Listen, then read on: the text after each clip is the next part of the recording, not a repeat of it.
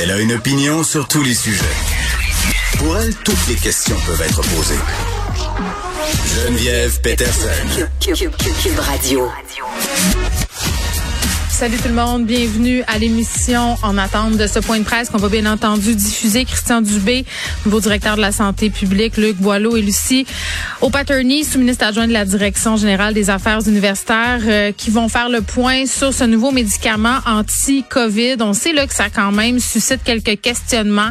Le médicament qui sera destiné à certaines personnes seulement. J'entendais mon collègue Benoît tantôt questionner Benoît Barbeau là, sur le fait que bon, est-ce qu'on va privilégier ce médicament-là pour les personnes non vaccinées? Parce que je vous le rappelle comment ça fonctionne ce médicament-là, c'est pas quelque chose que tu peux avoir quand tu es hospitalisé.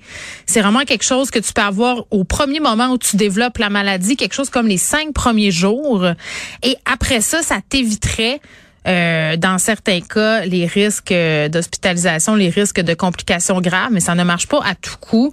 Et vraiment, il faut viser les gens qui sont le plus à risque, justement, de développer ces complications-là. On va parler, euh, j'imagine, aussi de l'approvisionnement de ce médicament qui est fabriqué et qui a été approuvé par, par Santé Canada, fabriqué par Pfizer, dis-je. Et euh, bon, on n'en aura pas beaucoup là, pour le mois de janvier. Je pense qu'on parle de presque 7000 comprimés là, avoisinant là, entre 6 et 7 000. Ça devrait comme se régulariser au cours euh, des prochaines semaines et seront abordés assurément là, à ce point de presse. Euh, bon, euh, la question du système de santé. Puis il y a bien des gens qui se demandent aujourd'hui est-ce qu'on devrait considérer le variant Omicron comme un peu le nouveau rhume, la nouvelle grippe? Comprenez, je sais que le rhume et la grippe, c'est pas la même affaire, mais comme la nouvelle infection saisonnière qui va venir remplacer tout ça. Autrement dit, est-ce qu'on va devoir apprendre à vivre avec le virus? Comment le système de la santé devrait le considérer aussi, ce virus-là? Parce que bien évidemment, là, il y a des gens qui disent qu'on devrait peut-être commencer à changer notre approche par rapport aux variants Omicron. Ce sont des gens qui travaillent en santé, des scientifiques. C'est pas tout le monde qui s'entend pour dire ça quand même, là. Mais le statut de ce variant-là, assurément, sera discuté aujourd'hui en point de presse. Là, je vois M. Dubé qui s'installe avec ses acolytes pour commencer justement euh, ce point de presse. Euh, et je veux juste vous dire aussi qu'évidemment, on va revenir euh, sur le décès de Karim Ouellet aujourd'hui un peu plus tard à l'émission. On va lui rendre hommage. On s'en va au point de presse. monsieur. Plusieurs enjeux dont on veut vous parler aujourd'hui. je vais aborder quelques points rapidement, puis ensuite je passerai la parole au docteur Boileau, puis au docteur O'Patterney. Quelques mots sur les ressources humaines et la vaccination.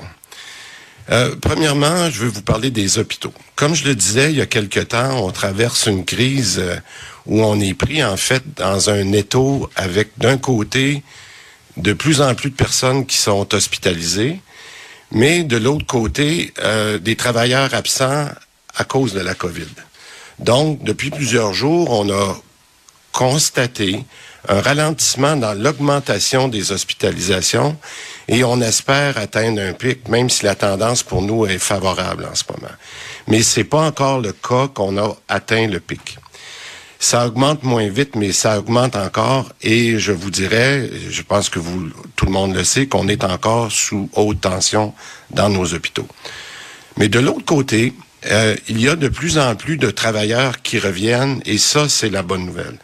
Je veux remercier tout le monde, tout le monde qui est venu en renfort, euh, qui est revenu ou qui viennent en renfort, parce qu'il y en a qui viennent, euh, qui reviennent de la retraite, par exemple. Alors, mais il y a aussi beaucoup de travailleurs, et on l'apprécie énormément, qui font plus d'heures. Et ça, c'est important en ce moment pour nous. Je, je rappelle qu'on est passé d'un pic de d'absents de près de 20 000 travailleurs il y a seulement quelques semaines, je vous en avais parlé, à environ, le dernier chiffre qu'on avait hier, là, sommaire, était d'environ 12 000. C'est sûr que 12 000, c'est beaucoup mieux que 20 000, mais je vous rappelle que le pic de travailleurs accents de la première vague, c'était 12 000. Donc oui, ça l'a baissé, mais on est encore à un manque important de travailleurs. Et je veux le dire et je veux le redire que je veux remercier les dirigeants syndicaux de toutes les grandes centrales qui nous ont beaucoup aidés au cours euh, des derniers jours à faire un discours très constructif au niveau des employés. Et euh, je pense que les gens ont de plus en plus la perception qu'on rame euh, tout ensemble et que les efforts en ce moment qui ont été faits, notamment avec nos ressources humaines, euh, sont payants et vont être encore plus payants dans les prochaines semaines. Mais je le rappelle, on a encore besoin de beaucoup de monde et j'invite tout le monde de la santé à suivre le mouvement qui s'est annoncé euh, dans le, les derniers jours pour euh, rattraper des gens du réseau.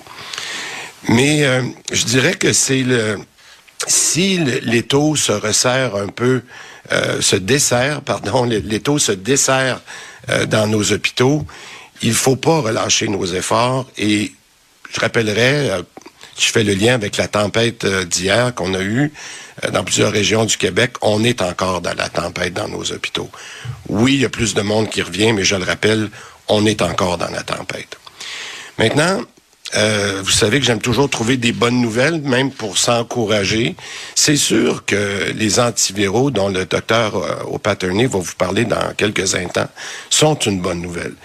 Mais à court terme, à court terme, étant donné les enjeux qu'on va discuter avec les antiviraux, leur nombre, c'est sûr que notre meilleure arme en ce moment pour passer à travers cette vague-là, c'est la vaccination. On le répétera jamais assez. Donc, allez chercher votre première, si c'est votre première dose, mais allez chercher aussi rapidement votre deuxième et surtout votre troisième dose. Nos pourcentages augmentent, augmentent à tous les jours. Les équipes sont là pour vacciner, mais je dirais que c'est à chaque Québécois de faire un effort pour limiter la pression sur nos hôpitaux. Et la meilleure façon de le faire, c'est d'aller se faire vacciner. Alors, euh, je reviendrai en conclusion, mais là-dessus, sur la question euh, des antiviraux, je laisserai la, la parole à Dr. O'Patterney tout à l'heure, mais pour le moment, j'aimerais que le Dr. Boileau nous fasse un, un point sur la situation COVID comme telle. Dr. Boileau? Merci beaucoup, Monsieur le ministre. Alors, ça me fait plaisir d'être avec vous aujourd'hui pour présenter quelques éléments clés qui touchent euh, cette question de l'évolution de l'épidémie.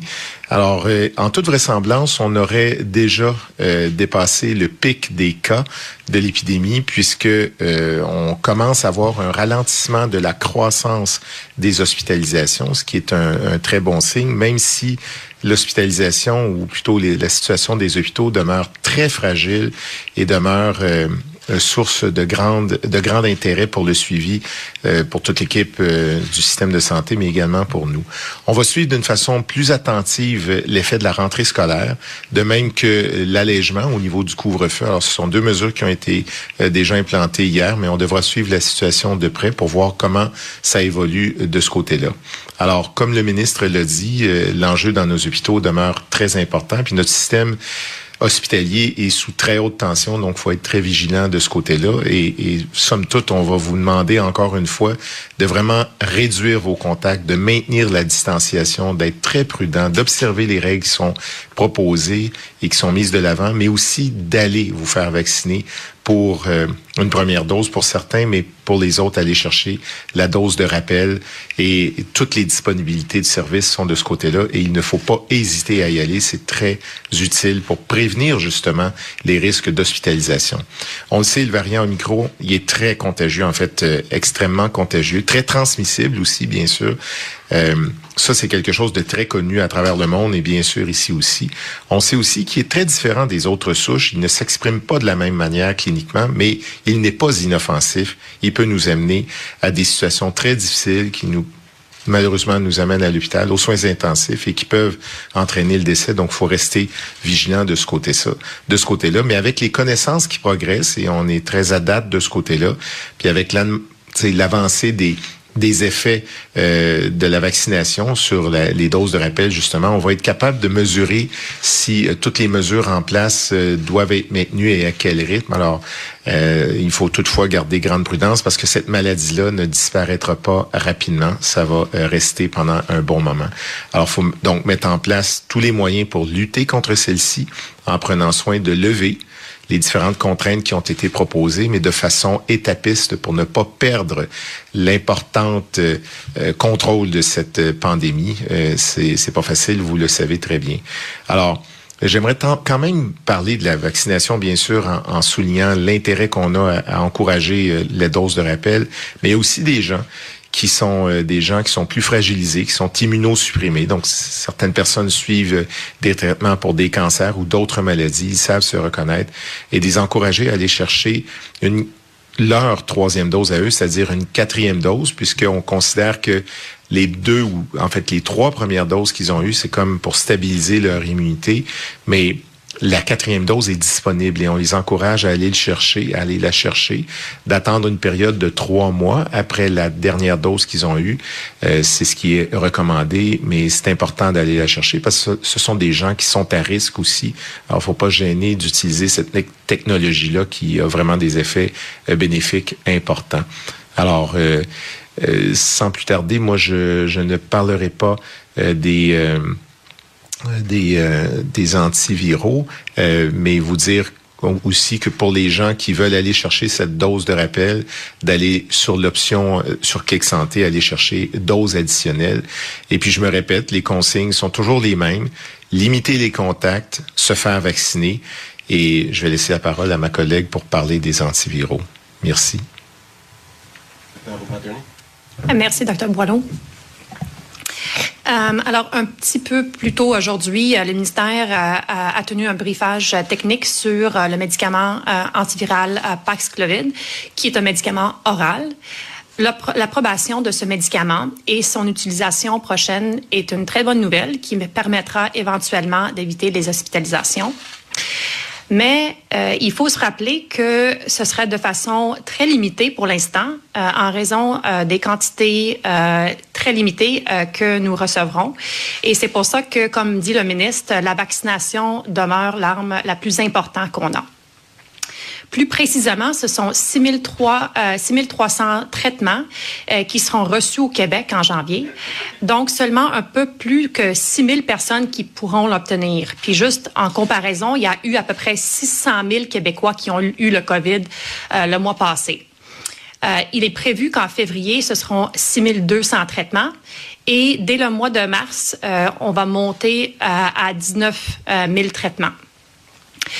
Euh, alors, considérant les quantités réduites pour l'instant, euh, nous suivons les recommandations de l'expert de l'INES pour identifier les patients qui vont être euh, à traiter en priorité.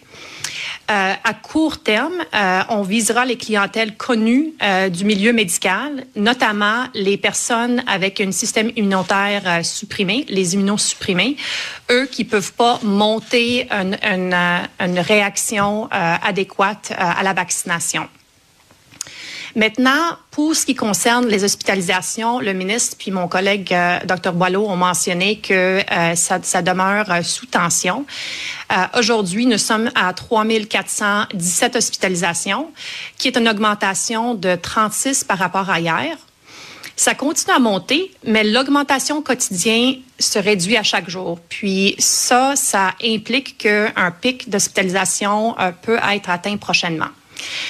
Euh, par la suite, évidemment, par contre, il va falloir voir quelle va être la durée du plateau avant que les cas commencent à diminuer. Nous travaillons activement avec le réseau pour euh, voir comment rendre le système agile pour optimiser les soins qu'on offre à tous.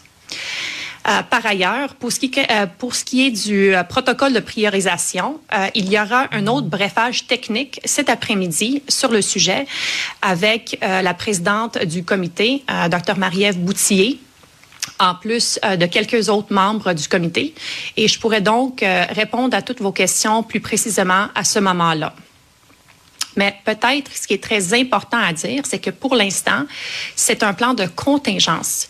Euh, pourquoi? Parce que nous avons la responsabilité et le devoir d'être préparés à toute éventualité. Je ferai la comparaison avec le protocole de priorisation aux soins intensifs qu'on avait fait l'année passée. Alors, je veux que ça soit bien clair. On ne diminue pas le niveau de soins en ce moment. Et, euh, on espère bien d'avoir atteint euh, la pic. Euh, il faut maintenant demeurer agile, voir comment, avec le réseau, innover, faire autrement et vraiment utiliser notre réseau de façon optimale. Merci. Alors, euh, merci beaucoup, euh, docteur O'Patterney. Et euh, en fait, en conclusion, j'aimerais dire que, comme l'a mentionné le docteur Boileau, Omicron, c'est un coronavirus qui est différent de ce qu'on a eu jusqu'à maintenant. Je pense que vous allez voir, puis je pense que tous les gens reconnaissent que on a, on s'est ajusté souvent, mais encore plus avec euh, Omicron, on va continuer de, s'ajuster. Euh, notre euh, priorité pour moi, elle est claire en ce moment, c'est de limiter les hospitalisations. Lorsque le, réseau est sous si grande tension, on a un objectif, c'est de limiter la pression sur les hospitalisations. Et j'aimerais le rappeler parce que peut-être qu'on ne le dit pas assez souvent, qu'on comprend, euh, qu'on comprend que les gens euh, soient tannés. Je le dis des fois, mais je vais vous dire, on n'est pas étranger, on n'est pas, euh, on est très sensible aux commentaires qu'on entend sur le terrain. Hier, je parlais avec des députés parce que je suis, avant d'être ministre, je suis député, puis j'ai des collègues qui ont les oreilles sur sur le terrain et qui nous disent comment les gens sont, sont tannés puis qui se posent des questions. Euh, j'ai aussi des commerçants, je connais des restaurateurs, on en connaît tous. On le sait que les gens sont tannés puis on, est, on a hâte d'avoir tourné la page puis que cette cinquième vague-là, on dit tous, mais c'était une vague de trop. On est tous d'accord. On est tous d'accord que on a hâte que ça finisse. Mais je veux vous assurer, comme je l'ai dit, qu'on va continuer à s'ajuster parce que notre priorité, c'est notre réseau. Puis notre réseau, on doit le protéger pour être capable de, de, de faire ce qu'il faut faire comme on l'a toujours fait.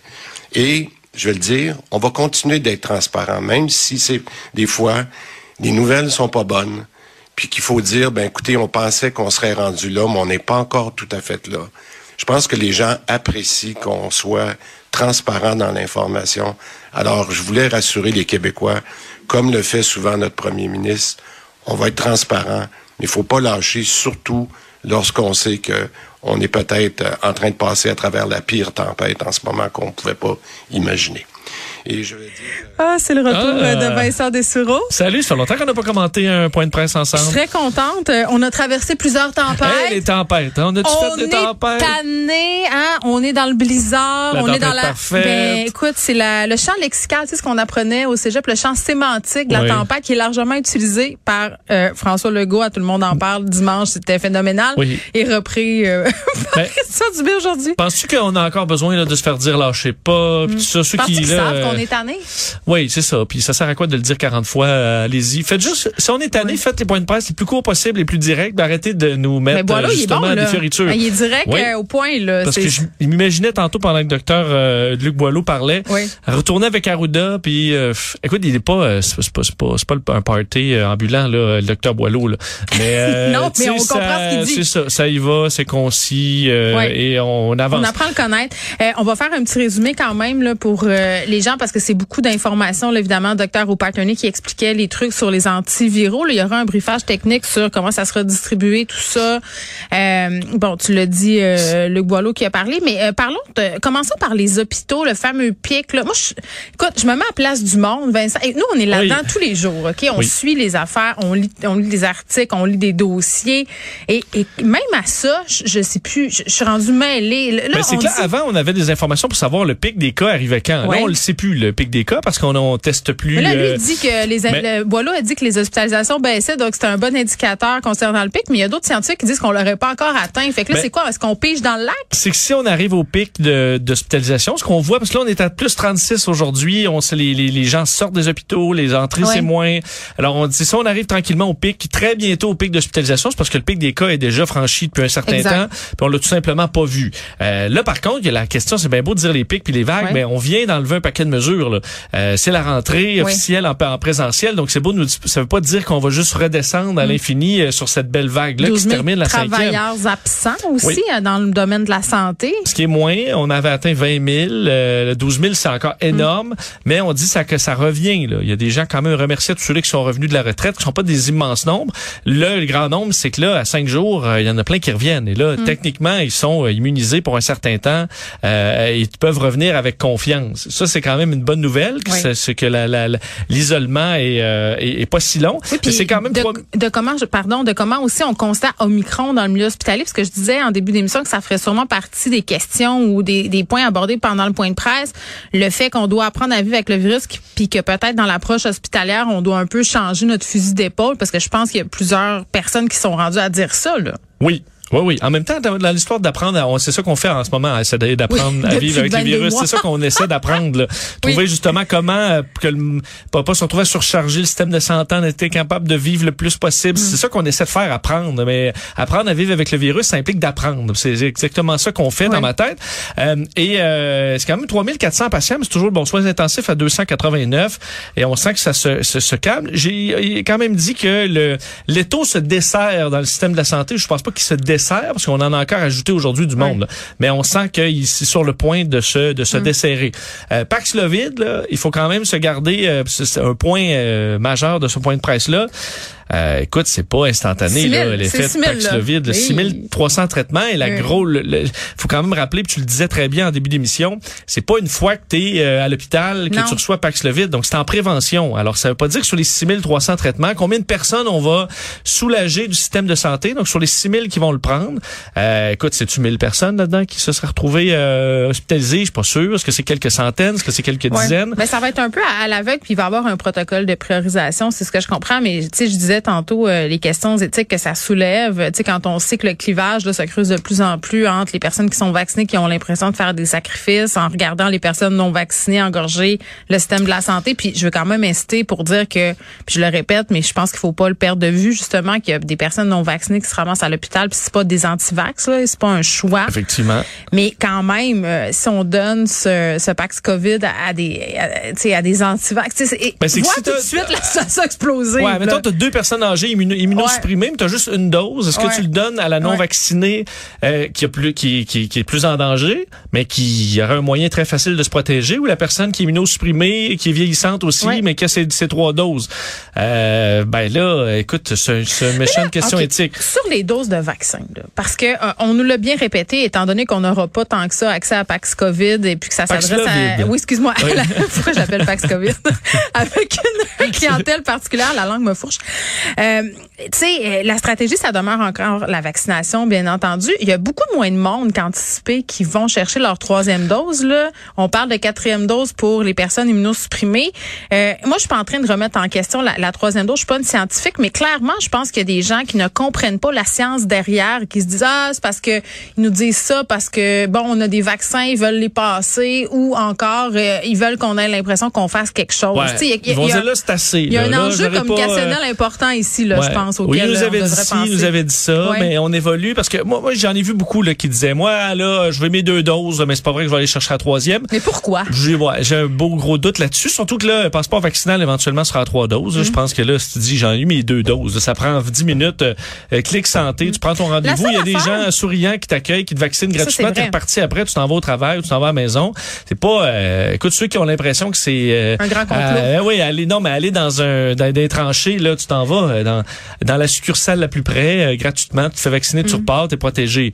Euh, écoute des des doses comme ça, je pense qu'on peut même si tu te fais vacciner comme ça euh, cinq fois dans les deux Puis, prochaines puis ta dose, années, elle sera pas envoyée au tiers-monde, là. Puis je Non. sais qu'on dit plus tiers-monde, mais vous comprenez ce que Ouais, je veux je dire, là, dans les pays en voie de on- développement. Ah, ça, je pense qu'on n'a plus le droit de le dire non plus. Euh, Euh, les pays qui n'ont pas accès à la vaccination autant que nous, Voilà. disons ça comme Oui. ça, qui sont moins peut-être privilégiés sur le plan socio-économique, euh, c'est pas parce que toi, Vincent, ou moi, Geneviève, on refuse des doses que la dose va être prise et envoie, prise envoyée. Puis de toute façon, pour avoir parlé à, à des éthiciens en, en- bon euh, sur les questions de santé, il y a une question de distribution aussi dans certains pays. Il y a des questions culturelles, religieuses. Donc c'est un gros problème là qu'on a en ce moment. Puis la solution, c'est visiblement pas de, de refuser cette dose-là. Mais moi, la- mon seul questionnement, c'est sur les gens qui ont eu la COVID.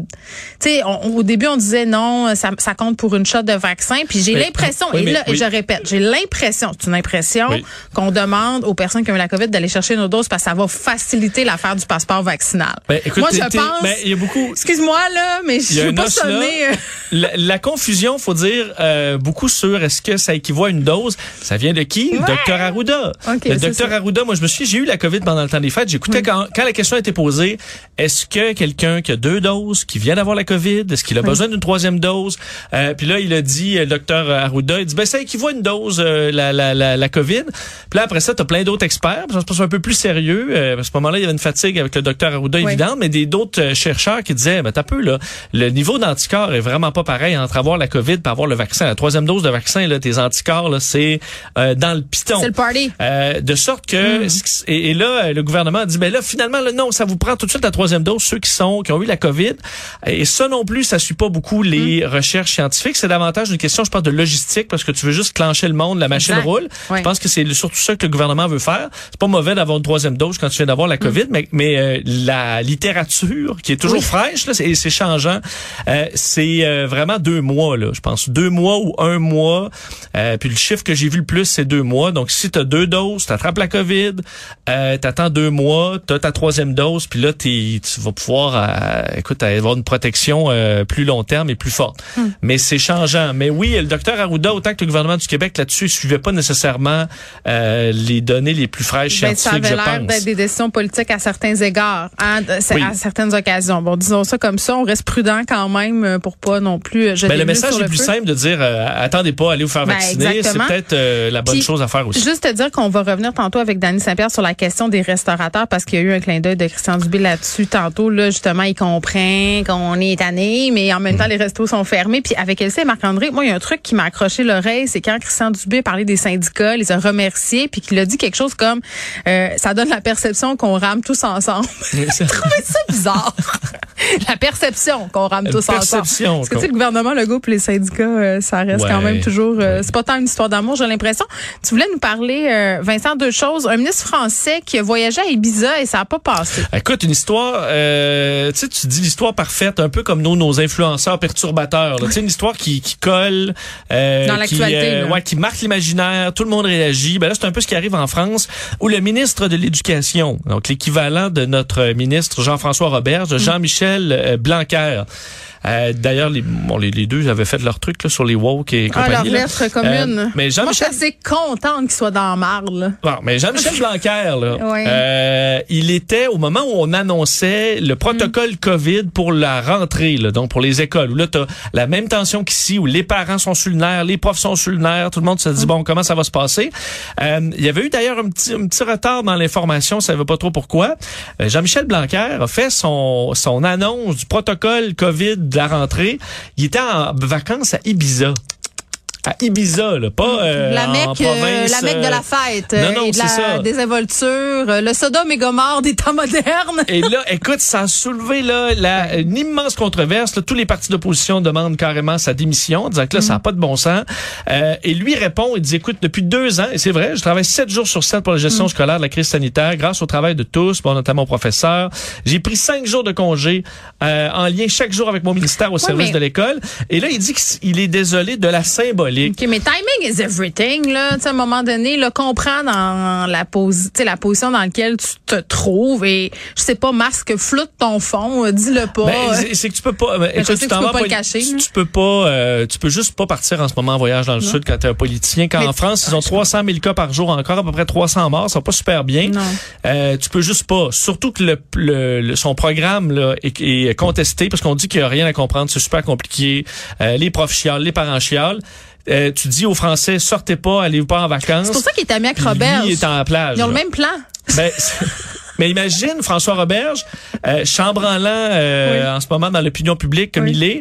Imagine-le, euh, tu il fait son annonce puis il est à, il est à Punta Oui. Cana. Là. Moi, je pense que- aurait accepté Je ça. pense que Jean-François Robert, je vais aller prendre des vacances avec Dr Arruda. Euh, Ça, c'est ma prédiction. Et la question sur le dit, ben, je travaille à distance, Oui. c'est quand même pas pareil. là.